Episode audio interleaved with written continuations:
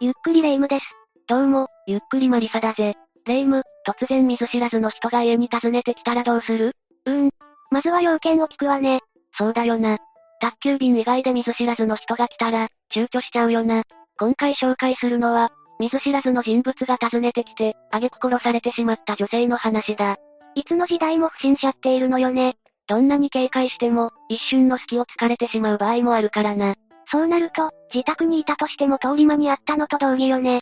そうだな。よし、それじゃこの事件について解説するぞ。それでは、ゆっくりしていってね。今回紹介する事件は熊本県宇土市走り方町という、人口2000人程度の小さな町で起こった。人口2000人か、程よくのどかな感じだったんでしょうね。そうさ。走り方町委員という診療所を経営していた。中津拓郎さんと千鶴子さんという夫婦がいた。へえ、院長は旦那さん。そうだ。拓郎さんが院長で、奥さんの千鶴子さんは経理を務めていた。千鶴子さんは朗らかで気さくな性格で、院内でも慕われていたそうだ。素敵なご夫婦だったのね。そうだな。中津夫妻には3人の子供がいたが、3人ともすでに独立して熊本県外で暮らしていたそうだ。ってことは、夫婦二人で暮らしていたのね。そうさ。診療所の隣の敷地に自宅があり、そこで夫婦二人で暮らしていた。子供たちもすでに手が離れ、これから夫婦二人でのんびり暮らしていこうとしていたんだ。していた。ってことは、そう。この夫婦に悲劇が突然襲いかかるんだ。2004年3月13日の土曜日。事件は発生する。土曜日は午前中のみの診療だが、この日は休館が入り、院長の拓郎さんは昼過ぎまで仕事をしていたんだ。大変ね。でも地域のために尽力していたのね。そうさ。そして13時過ぎに自宅に戻り、夫婦で昼食をとった。平和な光景が目に浮かぶけれども、ここまではな。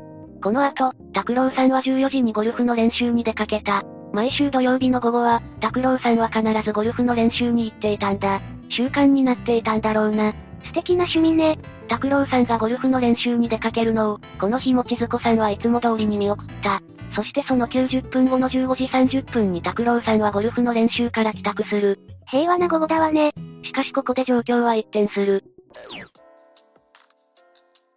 拓郎さんが帰宅した際、玄関に血痕があったんだ。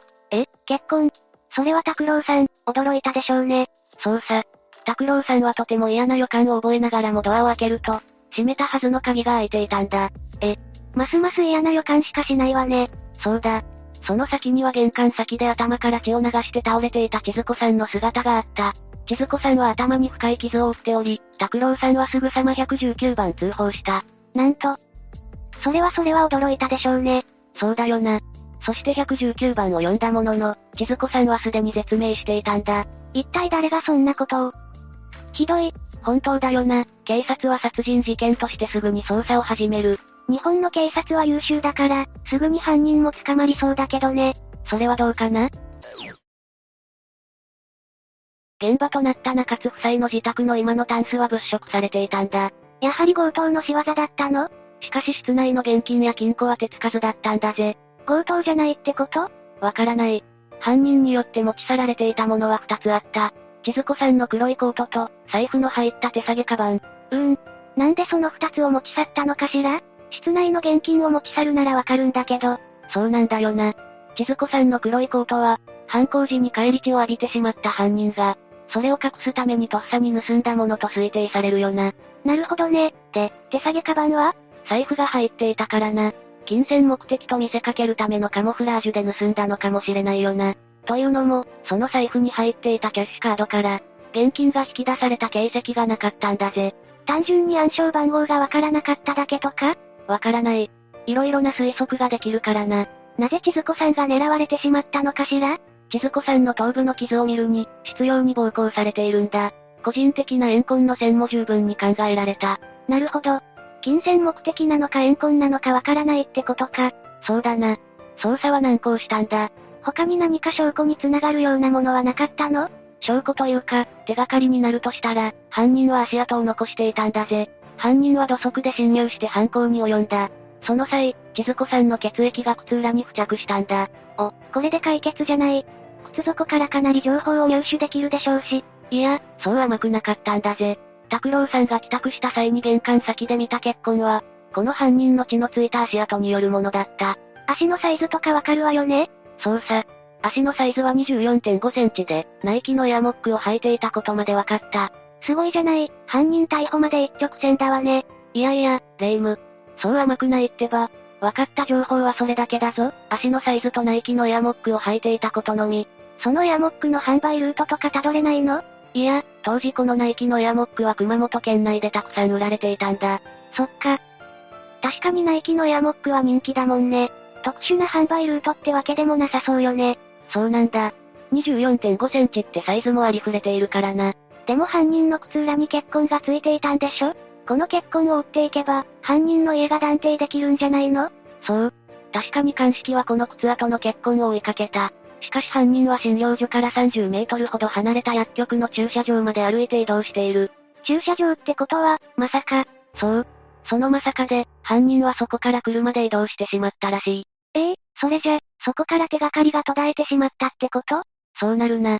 防犯カメラでもあれば、車種やナンバーが特定できるんだけど、そっか、人口2000人程度ののどかな町だもんね。操作。防犯カメラはなく、周囲も畑が広がるような場所だった。有力な目撃情報もなく、捜査は暗礁に乗り上げるんだ。殺された千鶴子さんはもちろんだけど、遺族の拓郎さんが心配だわ。そうだよな。この診療所にも悪い噂が流れるようになり、結局走り方町委員は急進に追い込まれるんだ。ひどい。何も悪いことをしていないのに、千鶴子さん自身、もともと朗らかながらも用心深い性格で、インターホンが鳴ったら必ず顔を確認してからドアを開けていたんだ。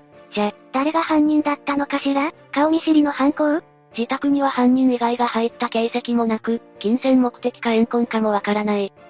そうなると手詰まり感が、その通り。結局犯人の目的もわからずに、事件は迷宮入りしてしまった。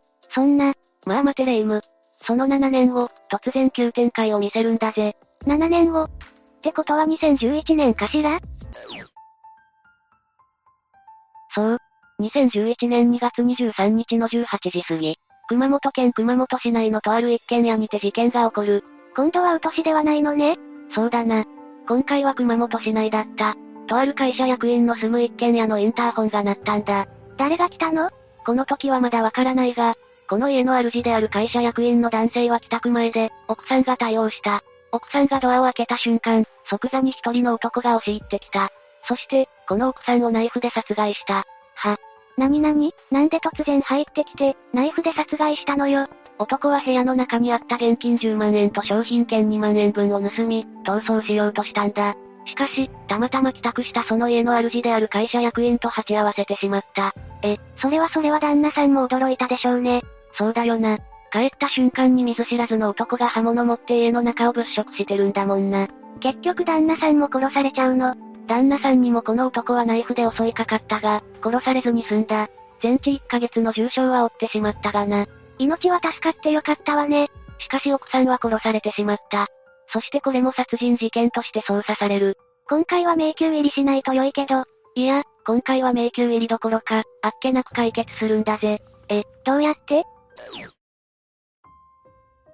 この会社役員の自宅のインターホン、録画機能付きだったんだ。なるほど、犯人の顔がバッチリ録画されていたってことその通りさ、意外とあっけないだろ本当ね、それじゃ絶対に逃げられないわね。自分の顔が録画されちゃってるんだもん。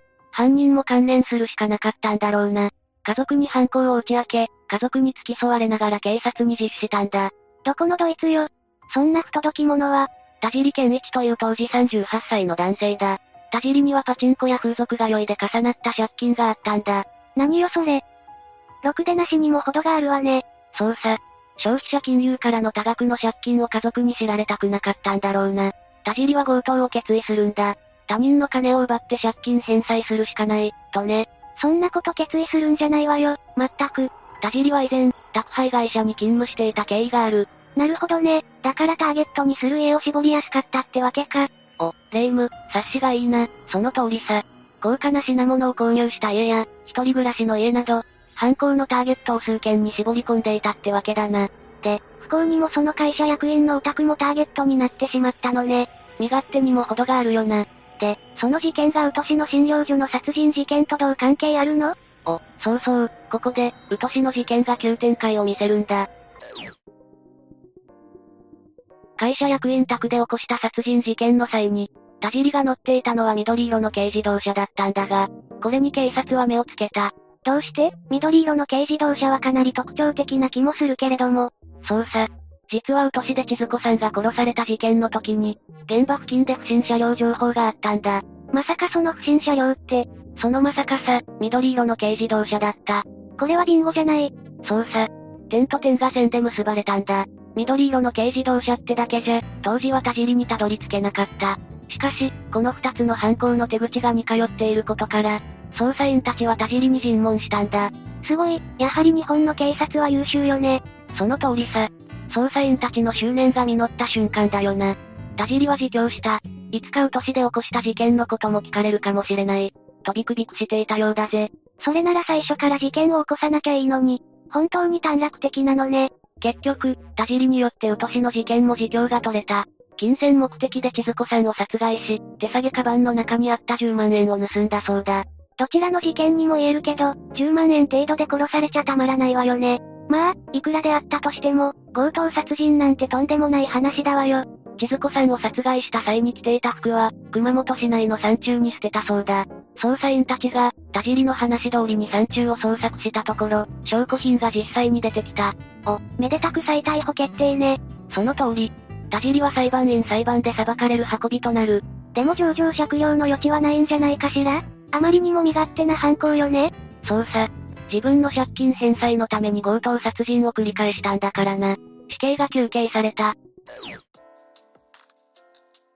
2012年9月に上告を取り下げて、田尻の死刑が確定。2016年に死刑は執行されている。そっか。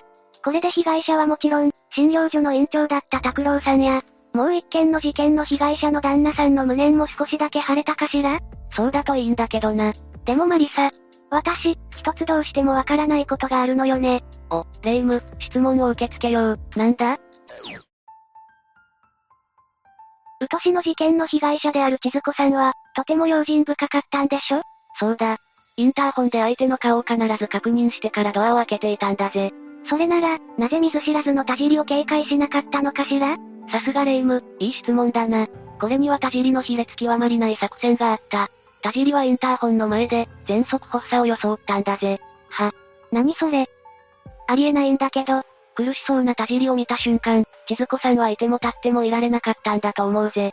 そりゃそうよね。自分は医師ではないし、診療時間外だったとしても、目の前で苦しそうな人がいたら、放っておけなかったんでしょうね。そう、そんな千鶴子さんの良心につけ込んだ、卑劣極まりない犯行だったんだ。本当に千鶴子さんは、ほがらかで優しい人だったんでしょうね。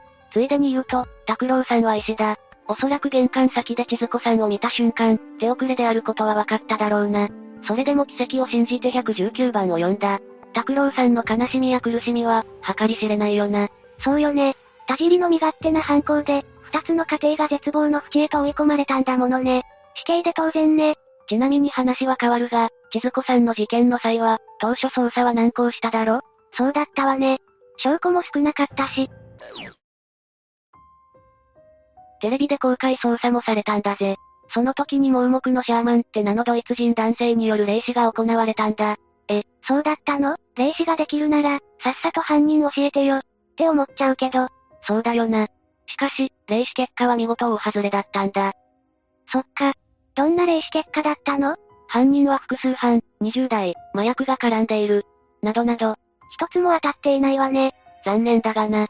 こういう霊視も話半分以下で聞いた方がいいかもしれないな。そうね。全部が全部インチキとまでは言わないけど、本当に当たっていたら、もっと世の中から未解決事件は減っているはずだもんな。まあ、テレビはエンターテイメントだもんね。遺族は切ないけどもね。期待していないと言ったら嘘になるでしょうし、そうだよな。無事に逮捕に至り、刑も執行されて、警察も遺族も報われたのかな。今回の話は、迷宮入りしかけたけど、見事解決に導かれてよかったよな。そうね。そして見ず知らずの心当たりがない人物が訪ねてきたら、警戒は必至よね。そうだよな、強盗って可能性も否定できないもんな。 2022年現在は、コロナ禍だからね。接触を避けるために置き配も一般的になったわよね。そうそう。本物の宅急便だったとしても、感染拡大を避けるために接触をなるべくしない世の中だもんな。まあ、時代は本当に変わったよな。そうね、それでもなんだかんだ理由をつけて、ドアを開けさせようとする奴がいたら、要注意よね。まさにその通り、心当たりのない見知らぬ人には、ある一定の警戒心は持っておいて間違いないぞ。そういえばマリサ、こないだうちにも来たのよ、不審者。え、どんなやつ通報したか夜中に酔っ払いながらうちのドアをどんどん叩くのよ。やば、それ間違いなく通報案件じゃないかよ。そう、よっぽど通報してやろうかと思ったけどね。レイムー、レイムー、マリサだよん。って酔っ払いながら叫んでるの。何のこと記憶にないぞ。マリサ、しばらくお酒禁止ね。というわけで、今回は熊本県宇土市で起きた院長夫人殺害事件を紹介したぜ。それでは、次回もゆっくりしていってね。